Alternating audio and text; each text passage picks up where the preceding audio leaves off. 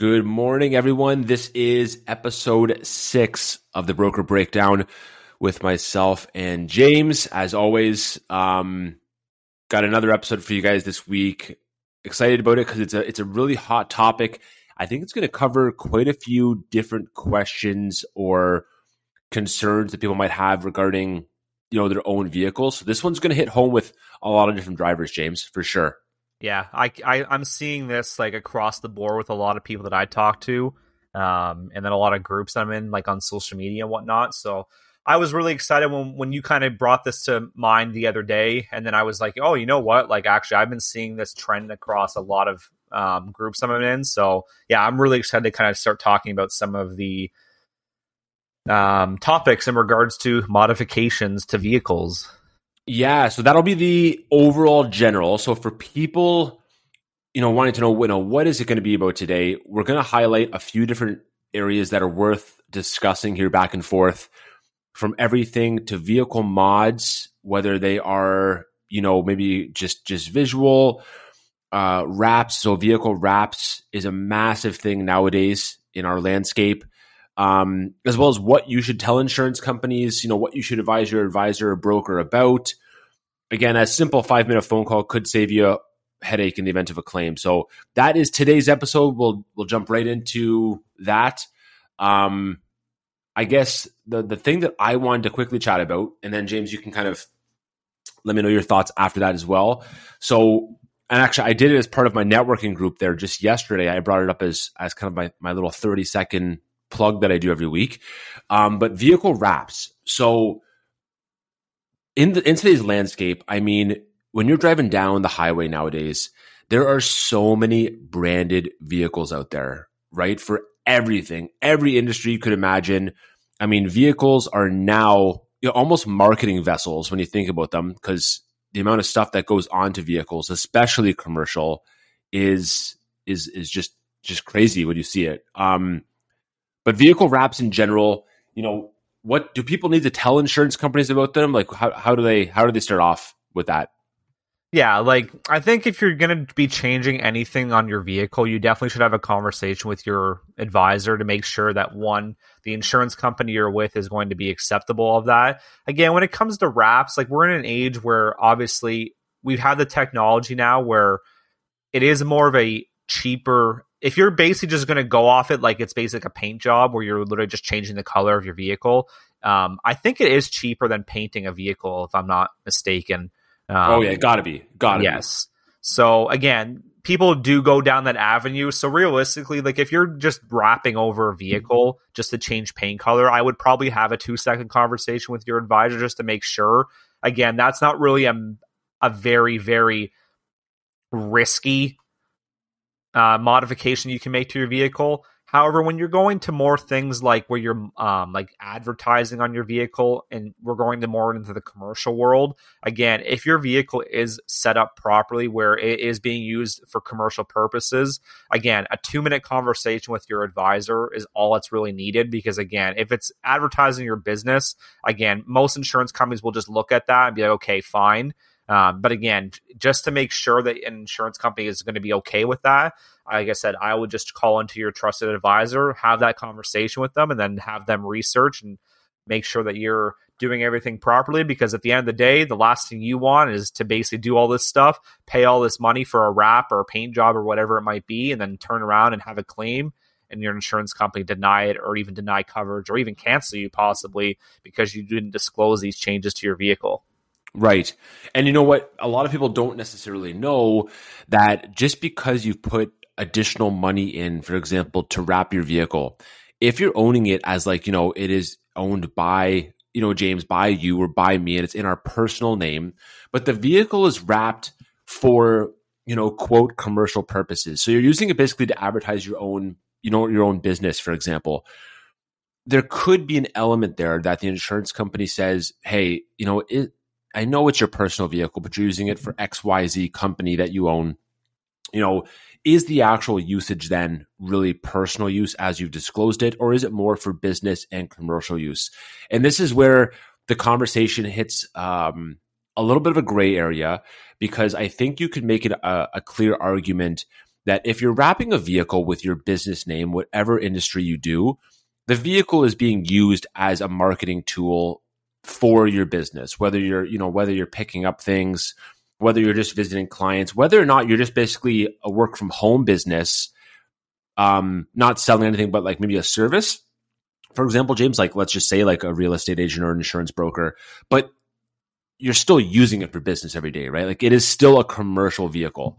So I think that's a big thing. And I, I know a lot of people out there uh, probably have stuff on their their vehicles used as like more of a marketing thing, but haven't talked about it.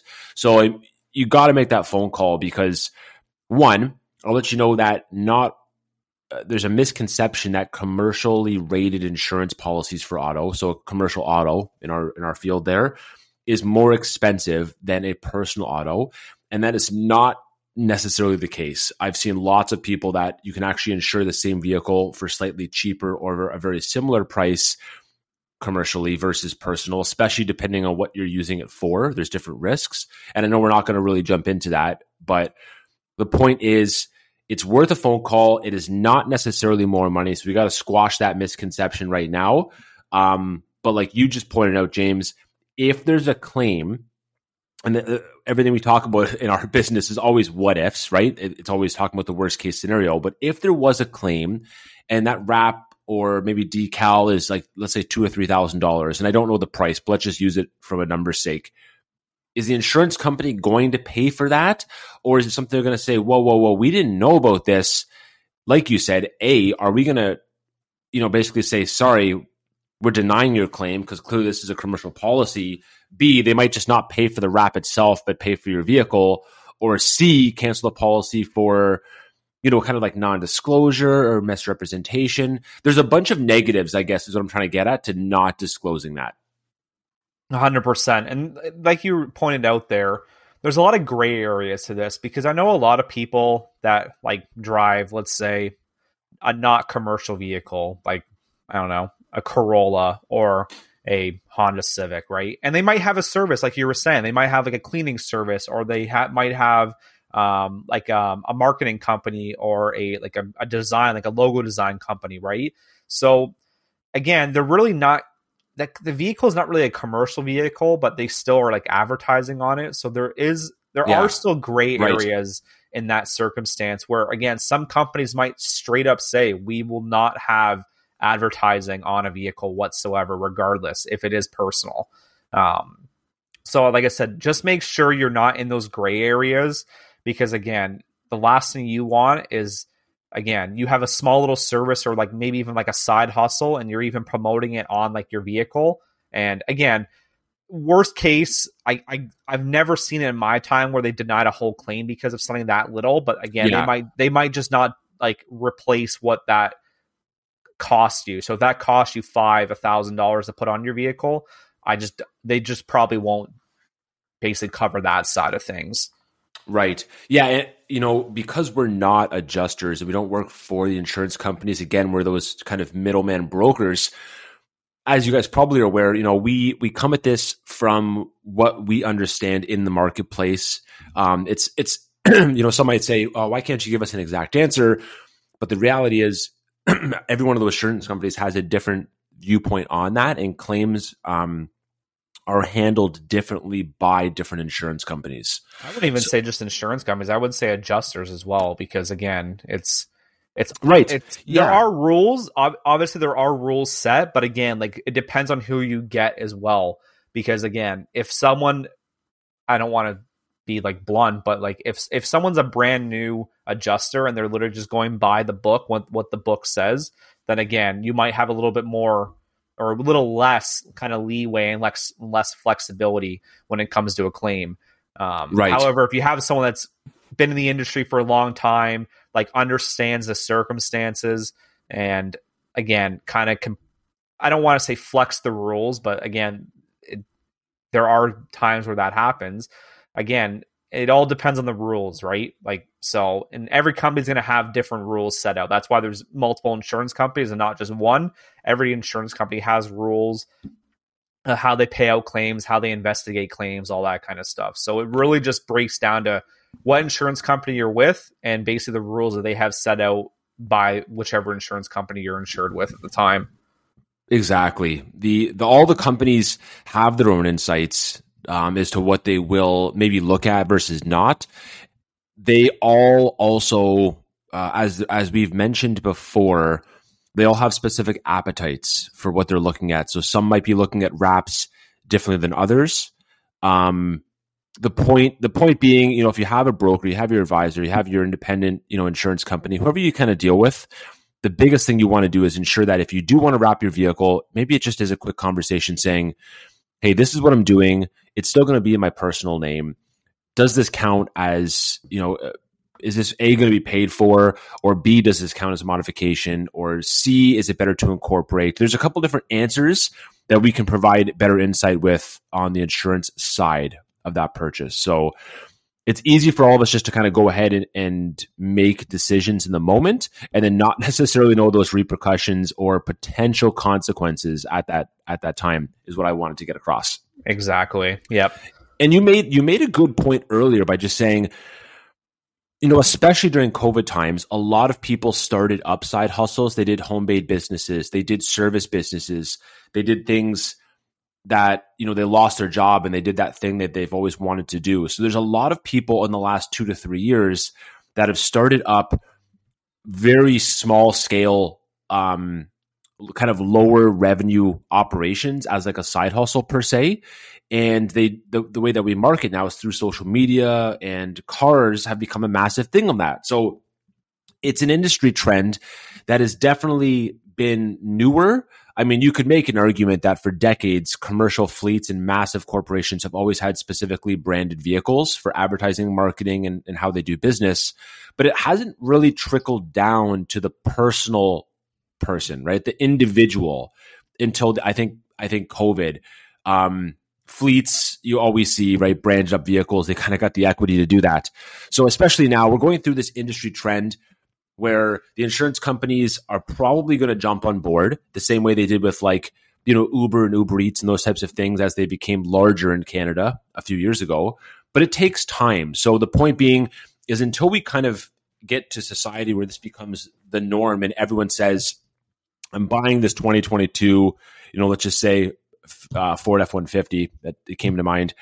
I want to use it for my construction or contracting business, and it's going to be fully wrapped until that becomes the conversation, one, we got to do, I think, a better job as as insurance professionals of saying, what do you what do you have anything on your vehicles or any modifications? Or B, the client should be aware of saying, hey, I'm going to put in four grand into additional buy ups, in, in this case, a wrap as we're chatting about. Does it have any any implications on my insurance policy? Yeah, I think the onus onus obviously falls on both the broker and the client.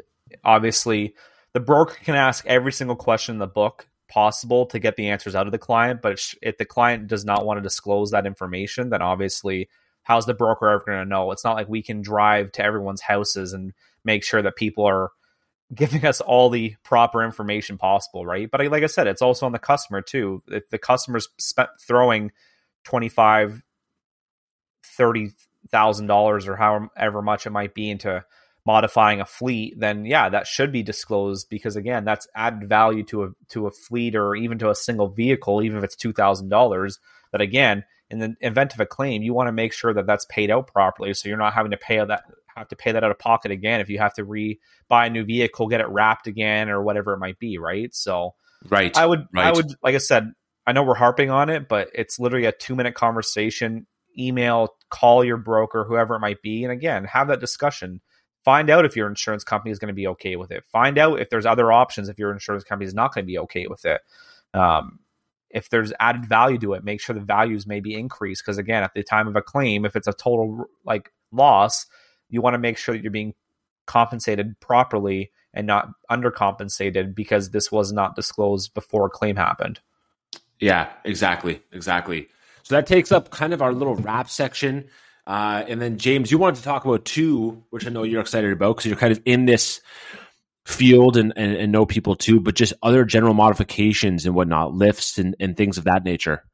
Yeah, there's so many modifications that we that we're going to go over in this um, episode very generally, but the one that really hits home to me because I do drive a, a pickup is um, lifts, tires, rims, that kind of stuff.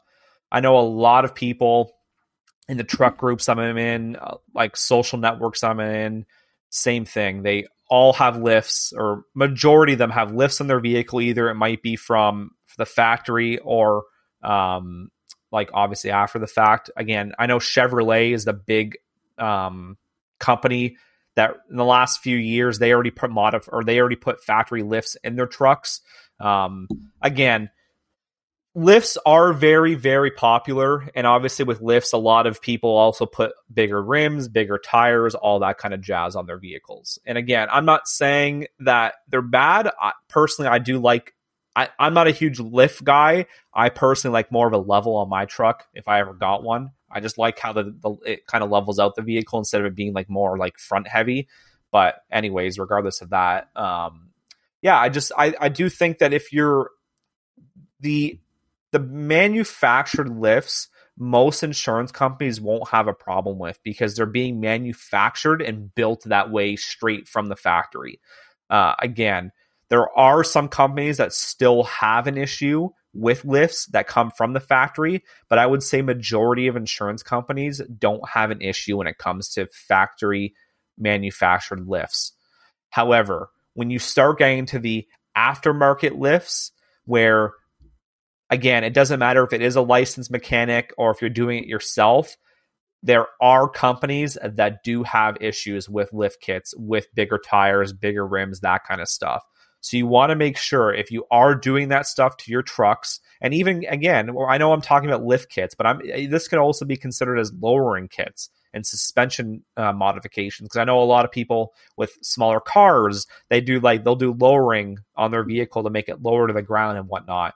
So, regardless, if you're lifting your vehicle or if you're lowering your vehicle, make sure you're having that conversation with your broker and making sure that the insurance company that you're with is not going to have an issue with it. Again, just to go, kind of review manufactured lifts, like I said, majority of companies don't have issues with that. It's when you start getting into the aftermarket stuff that some insurance companies will say, we don't want this. Again, less options, but there are still options. So make sure that you're doing your homework, you're asking your insurance broker. Again, if it's after the fact, making sure that you're disclosing it because the ins- as, as me as a broker, I send all my clients that have lift kits on their trucks to a few companies that I know that don't have issues with it. So again, I don't want to send you to a company that's going to have an issue with it, and then after the fact, if there is a claim, they have um, they possibly can deny a claim. I look all the time on my groups, and I'm seeing all the time people with lift kits on their trucks. And there's times where insurance companies will flat out not cover the lift kit. So whatever the lift kit might cost you, a thousand, two thousand dollars, they will not pay. I've seen straight up where insurance companies will not pay out the claim period because the lift kit's been installed. So I would say again, like the wrap, like a paint job, make sure you're disclosing it because I find lift kits, especially and possibly even lowering kits, are very, very popular right now. So again, I would just have that discussion, make sure it's disclosed, and making sure that the worst case doesn't happen. And again, coverage isn't declined or even possibly a policy is canceled because information is not being disclosed to the insurance company.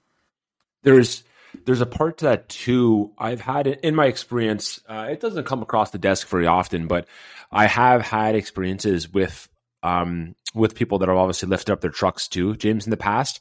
And the one thing that's come around as a constant um, requirement and or just talking point with with with providers um, is like you know a structural safety. So depending on who's who's actually completed the work, because it's one of those things where some people go to reputable places that kind of specialize in that, others may or may not.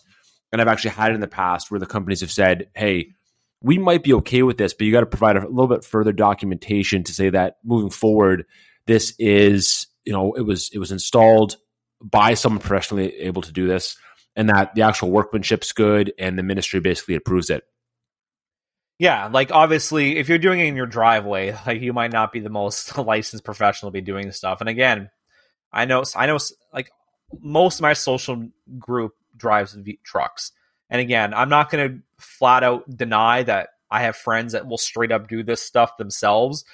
Um, I'm not obviously promoting you to, to do any of this kind of stuff yourself, but again, they're obviously people are like uh, if they just don't want to they don't want to pay for it because again they're paying for whatever the suspension kit costs and then the labor behind it right? So i'm not saying it doesn't happen but again if you are going to be doing this kind of stuff i would definitely approach a licensed professional that knows how to do this kind of stuff to make sure the vehicle is safe to drive after the fact because again you're adding different parts to a vehicle that it wasn't built to to have it that way. These are modifications that are after the fact, right? Even from the factory too. I'm not saying factory lifts are meant to to be like that, right?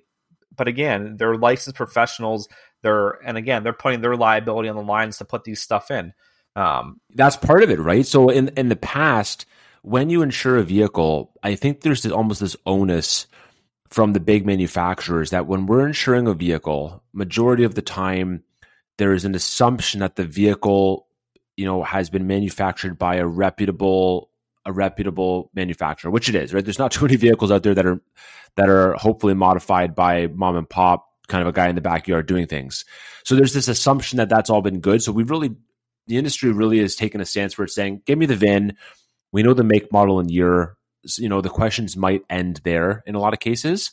But it's interesting as you say that if you're going to be getting aftermarket anything, you know, that's where somebody else could do it and there's not necessarily that standard because it could technically be anyone doing that work, which is where the insurance companies say, "Oh, hold on, hold on. Who's, you know, who made who made these parts? Who's installing it? Are they qualified?" All those questions really don't get asked from a from a regular vehicle that's stock from a from you know from a manufacturer. Yeah, I think um kind of splitting this up a little bit, I think there's two kind of sides of modifications that we want to be clear about. There and what we kind of talk about in the insurance industry. Um, one being appearance mods, and again, appearance mods, wraps, and paint jobs would obviously fall under that. Um, a lot of people that don't realize actually spoilers also fall under appearance mods. Then there's performance mods. So performance mods, again, technically speaking, even though it does make your truck look different, a lift kit is technically a performance mod. Again, another very popular um, thing to put on trucks cold air intakes in the engine. Again, that is a performance mod. So before you are doing this stuff, make sure that you're asking to make sure these things are going to be okay. Some insurance companies have no problem with it. They usually will just document what it is, they make the value, and if it was installed, who was installed by that kind of stuff. Other insurance companies, it is a big X. They will deny coverage and they'll usually just say we're, we're either going to cancel this policy and you'll have to go elsewhere or we'll cancel on a renewal, whatever it might be. So those are really the two main categories when it comes to it. Appearance mods, a little bit less risky, usually not that much of a deal. And then performance mods, again, it's going to be case by case, company by company, what they're going to approve, what they're going to decline.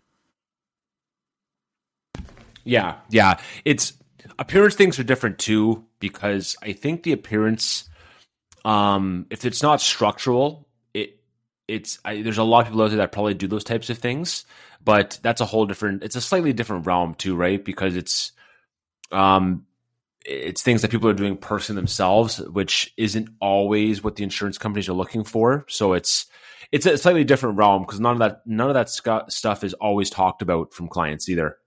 No, like for example, like maybe like a spoiler, right, or something small like that. I get if there's going to be a claim, you're probably going to be okay with respect to a few of those slight things, um, because it's it's you know it's not going to get paid out anyways, or if it is, maybe it's just a small amount. It's it's the big stuff, right, that insurance companies are working that are worried about when it comes to mods. Usually, I know one big one that again, it wasn't really an insurance talking point, but I know like the city of Hamilton was big on this last summer when they were really cracking down on like exhausts and mufflers and how right. like and some like were super super loud. Again, changing your muffler or your exhaust, again, that is another to me like I uh, obviously there is performance behind that, like how the engine basically gets like auctioned, all that kind of stuff. I'm not a mechanic, but I know like it, there are things behind it that obviously change the function of the vehicle. Um, again, but exhausts are a, technically a performance enhancing modification. I'm actually reading a um, article here from the from Global um, from 2021 from a gentleman in Whitby that he changed over his exhaust, paid two thousand dollars for an exhaust in the Subaru uh, BRZ, and the insurance company at the time, I won't name names, but if you want to look up the the article, you definitely can. They actually refused coverage after he got into a total loss because he did not disclose to him that there was a customized exhaust installed. It doesn't say in the article here if he was if it was installed at Subaru or if it was after the fact. It does disclose here that he did have the factory exhaust at home because it was a leased vehicle. So obviously he has to give the vehicle back how it was when he bought it. But it does not say if it was factory installed or if it was installed after the fact. So again, right, right. That just goes to show that these are risks that you're taking if you are making modifications to your vehicle and you're not disclosing this to your insurance company. Again, maybe not insurance based, but if you're doing exhaust or anything that's making your vehicle louder, again, I know the Hamilton police were cracking down on this last summer where they're basically going after any loud exhaust and ticketing people for it. Um, so again, I would just ride on the side of caution if you are interested in doing this stuff, making sure that you know what the risks are, making sure you are disclosing it to your insurance company. And again, not from an insurance standpoint, but again, you are more of a target when it comes to police especially in cities. And I know I think Toronto also did it as well um, last summer, maybe the in the springtime. And I don't, and I think Hamilton's actually now making it like a, a annual thing for like a month that they will be basically cracking down on louder exhaust and engines and that kind of stuff. Oh, interesting. I didn't know that. Yeah, I it's it was I think it only started last year or the year before. So it's just yeah, it's a it's a thing. And again, it's not a it's not a a provincial thing. I think it's a municipal thing, but I think other towns and cities are starting to jump on the thing or jump on the, the bandwagon as well to basically kind of crack down on noise in neighborhoods and stuff like that. So again, right, just know right. you, know the risks, know what you're basically doing because again, it might not be insurance based. It might again, you might be a more of a target when it comes down to police officers if you do have a louder exhaust or whatever it might be or muffler. So right, right. You know, there was one quick thing I wanted to bring up too on a different topic, but fits into this episode really, really well. Um, and it's it's kind of stuff that people, I know people have questions about. So when you have, and it's it's slightly different. It's not a mod, but it is like attachments to a vehicle that are basically used permanently, right? So for example, something like a roof rack for example, and or uh, the big ticket item that I know a lot of people ask about all the time is car seats. Right, James? I don't know if you've ever if you've talked to people like that, but I got a, I got a lot of people that have kids, and I know one of the things I see on social a lot is, you know, the the car seat conversation with respect to that. So I guess there's only two quick points I'll make. If it's a permanent fixture uh, to the vehicle and I'll use the car seat or I'll use like the roof rack, for example, it is on there. Yes, you've, you've maybe added on yourself, but it is, it is used in the car as that, as a permanent. It's not that temporary thing. It is normally, and I'll say normally because again, every claim could be different. So I don't, I can't speak to an adjuster's mindset there exactly normally that would be paid out with your car insurance claim if it happened because it is a permanent thing. So it's paid out as part of the car claim. It's not looked at as contents. So the one thing that I know not everyone knows about is that if let's say so when you're insuring your vehicle, you're insuring the actual vehicle itself, not your stuff inside of the car. So if you have a claim where maybe someone has broken your windshield and um, or I, I, use a, I use a window, a side window, so a theft claim, for example, um, and they've stolen things out of your vehicle. The contents of your vehicle are typically insured under a homeowner's or a renter's policy, some type of property policy, if you have one. The vehicle damage itself is paid out through car insurance. That's always how it's been. So car seats are typically the exception to that because they're a fixture inside that car. So usually it would be paid out if there was like uh, a claim, that usually is paid out under the under the car insurance. So wanted to make that distinction point because I know that's a big thing that people ask about all the time. I also know that a lot of parents always say, you know, car seats are super expensive. If you're spending six hundred dollars on a car seat and it's damaged in a claim, there are very specific specs on car seats as well on what type of. I'm actually I'm pretty sure. Somebody could correct me, but I'm, I'm pretty sure that if there's any damage and the car seat is not um, to the exact specs it was manufactured, it really can't even be used for child safety, is what I understand. No, they will. No, you, you can't. you should not be modifying a, a car seat. No, no, I. But the point was being on that mod side. You know, if you put a car seat in, which a lot of families do, and it's damaged, it doesn't have to be a property claim. It, it's usually paid out under the car insurance. Yeah, usually. And again, like I really like this topic because a lot of people, especially with SUVs, they'll have like the roof rack, the kayak or the canoe rack the bike rack on the back, right? So there are things that people add to their vehicles. I know Subarus are big with it. Obviously, Jeeps are big with those kind of things as well. And again, most other SUVs have this kind of stuff. Um, but those, again, those are very, very low risk, usually put on at the factory or after the fact. Again, those are usually not big talking points when it comes to modifications. Um, one I did actually want to point out too, um, they have on this list is tinted windows.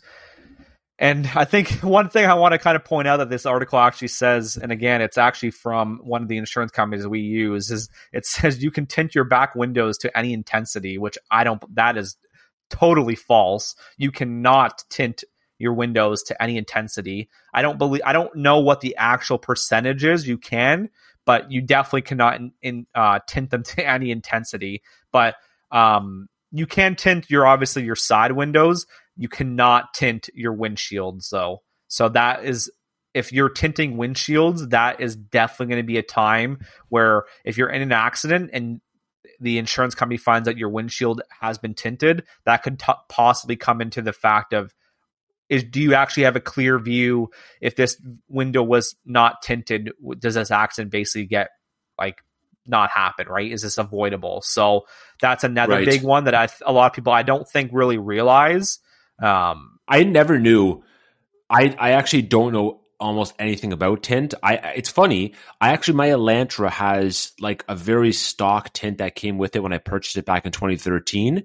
And of course, I wasn't really in insurance then, or it just started. So I don't. I didn't have any knowledge, but I didn't know that you there was intensity levels that were I, I I hear about them in the states all the time, but I didn't know that there was like rules on the back windshield, for example.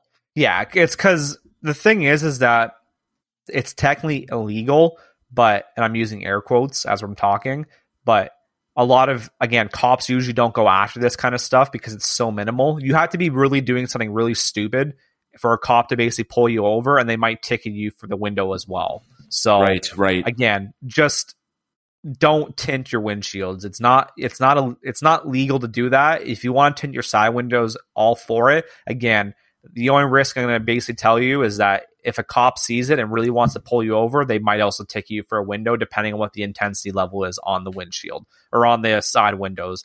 I don't have exact numbers of what the legal limit is because the legal limit is different depending on what province you're in and what state you're in, actually. So um, just look into that before you are doing that stuff. But please do not tint your windshields. Yeah, front ones. I yeah, I don't have anything there. I can tell you that even even a minimal amount on the sides. Actually, I find it funny is like when you're driving down anywhere dark, for example, at nighttime, when you have like anything on your sides. Uh, anyone that has any type of even even regular tint when it's dark, you got to roll down your window, eh, to like oh, my, see if you're going to turn left. My uh, girlfriend hates driving my truck at night because I have a tint on my sides and she's like, I cannot even see out your windows, and I don't, yeah. even th- I don't even think my windows are even that tinted. And she cannot stand driving my truck at night because she's like, I can't see. She'll have to right. literally roll the windows down to see at night. Yeah, yeah. It's so there's definitely. I mean, don't get me wrong. It's it, there's there's definitely some pros and cons to them. I'm not gonna. I'm not really for or against. I have it on mine just because I, I, bought it like that in 2013. And it's very very minor, but um, I can definitely see like limousine style, you know. Oh yes, people you cannot you cannot I mean, be doing that on your regular vehicle. There's no way you're allowed to do that. Oh, you're just not see you're not seeing anything at no. that point. Um, um, what other what other mods and stuff, James? Did you have in mind? Well, we've kind of gone over all the negative ones. We've gone over the appearance. We've gone over the performance, and again, kind of going over some of the general stuff: suspension, lowering, lifting. We've done engine mods, cold air intake. What about tires? Kind of went over that with the, the, the the lifts and stuff. If you're getting bigger tires or smaller tires, rims, that kind of stuff, again, those are things you should be disclosing because if you're getting a, a more expensive set of tires, that should be disclosed to your insurance company because it's not just a regular set off yep. the shelf, right? If you're spending two, three grand on tires. And again, I know a lot of truck guys do that because once you're getting bigger tires, obviously bigger tires are usually more expensive. Always. You should be disclosing that to your insurance company. I'll make I'll make one point on that too, which goes into two different aspects. One of which is just the overall cost, because if you're spending extra on there uh, and you want those tires basically insured to be paid out if there's a claim, one you should definitely document, keep maybe keep a receipt about what those four tires are in terms of cost your insurance company knows, just because if you want them paid out, you're probably going to pay a little extra on that modification.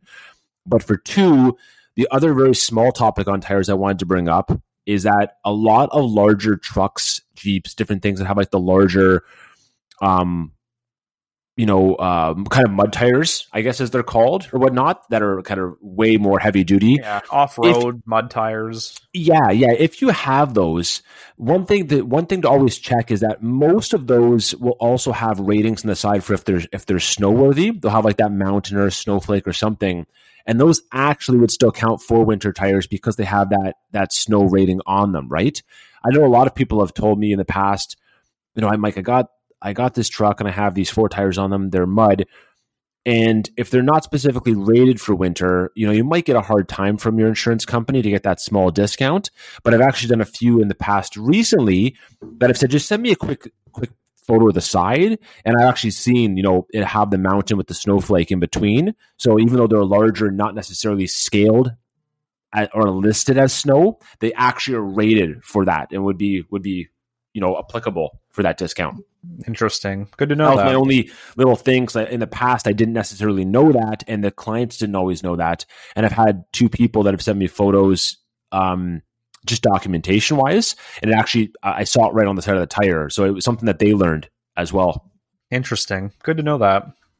For anyone with bigger tires, is the point yeah, so we kind of we've gone over the appearance side of things, we've gone over the performance side of things, and kind of all the negatives, or not really negatives, but things you should be more like worried about doing to your vehicle. But I kind of wanted to go over some things that modifications that insurance companies obviously don't really have a problem with. And the biggest one I wanted to start with is accessibility purposes. So, for example, like any disabilities, so like chair lifts, like hand controls, like custom seating systems, that kind of stuff most of the time, I'm not going to say all the time because again, every insurance company is going to have a different viewpoint on this. But if it is to do with accessibility to someone to be able, able to drive and it's done properly, most insurance companies will not have issues if it's a modification to basically help someone access um, a vehicle to basically be able to drive.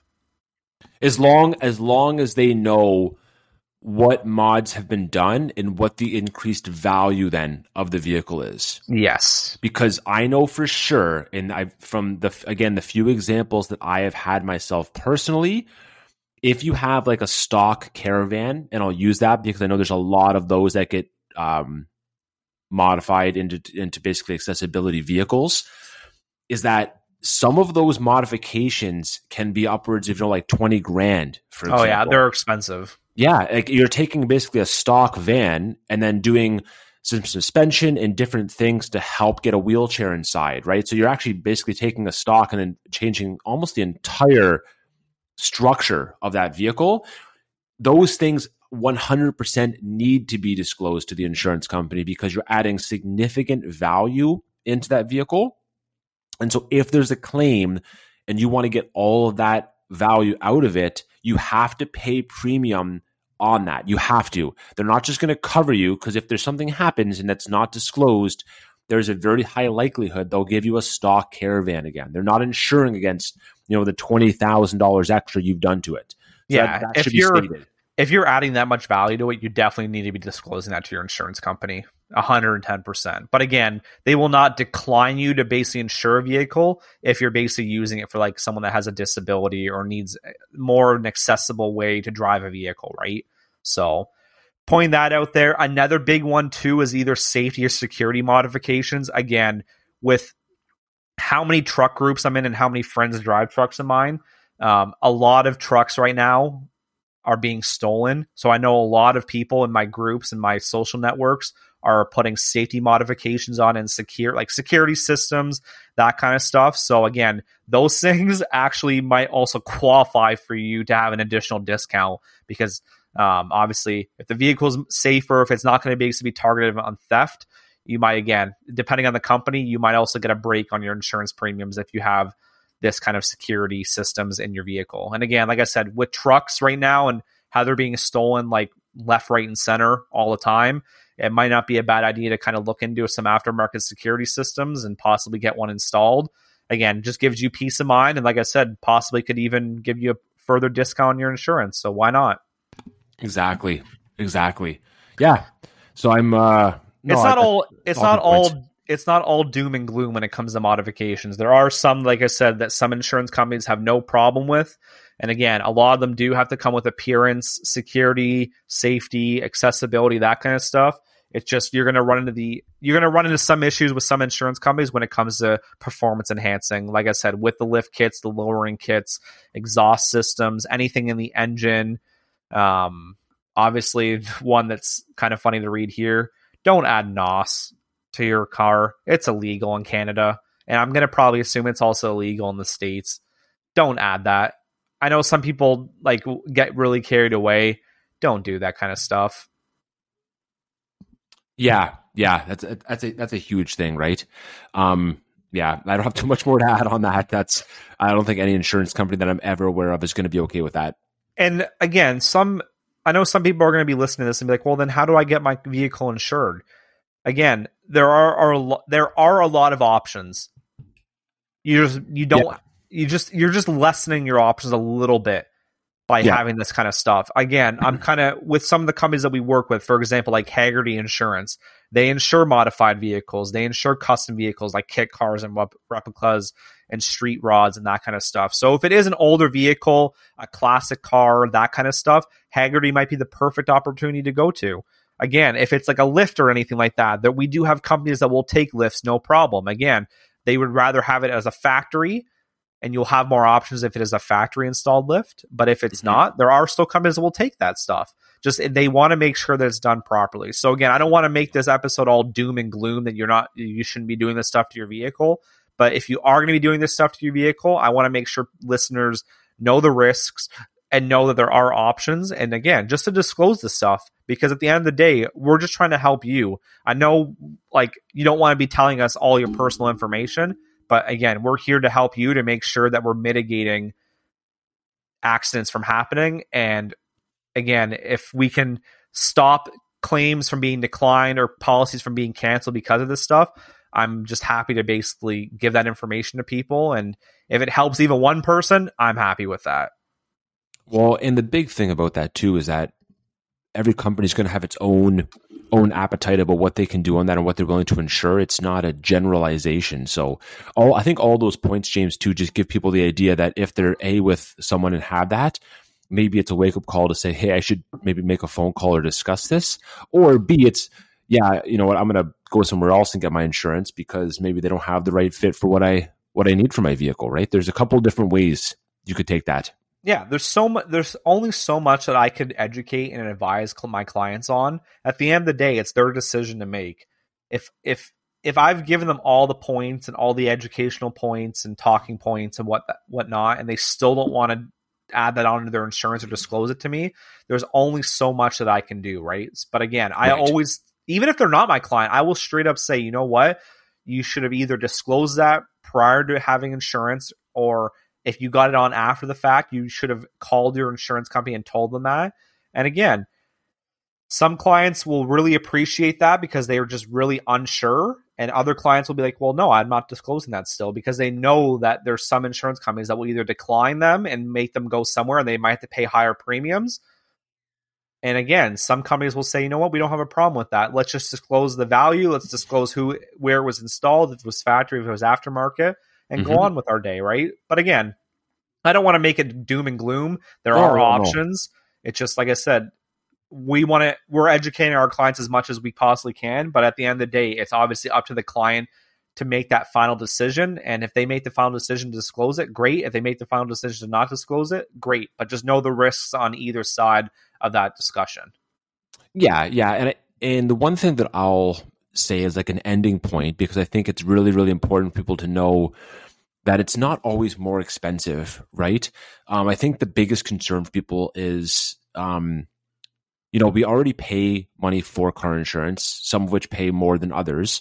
So if we have something that falls into additional, it's basically saying, well, why am I going to pay more money for something that I'm already insuring, right? So if you're paying like a couple hundred dollars a month, they say you're gonna you're gonna pay, uh, you know, I got to pay an extra ten dollars a month because I've added, you know, four grand of of upgrades to it. I mean, the counterpoint to that I would say to be to be frank is yeah, you've you've you're willing to pay four thousand more to to do some type of appeal, you know, a look or appealing modifications to your car. So you're okay with paying that for the actual appearance.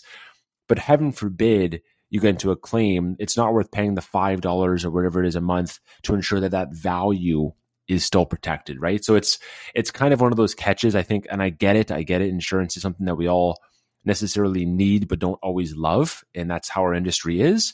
But the, the major point was that it's not hundreds of dollars extra per month. It's not like you're going to be paying twice as much for your insurance. It should it, it probably will and should be a little bit more in most cases, but that's just the reality of what what you've done to your vehicle, right? So I guess I'll leave off with that that it's not it's not the worst case scenario, but if you do, you know, if you're paying for insurance, you want it to be there to cover you, so why why put that in jeopardy?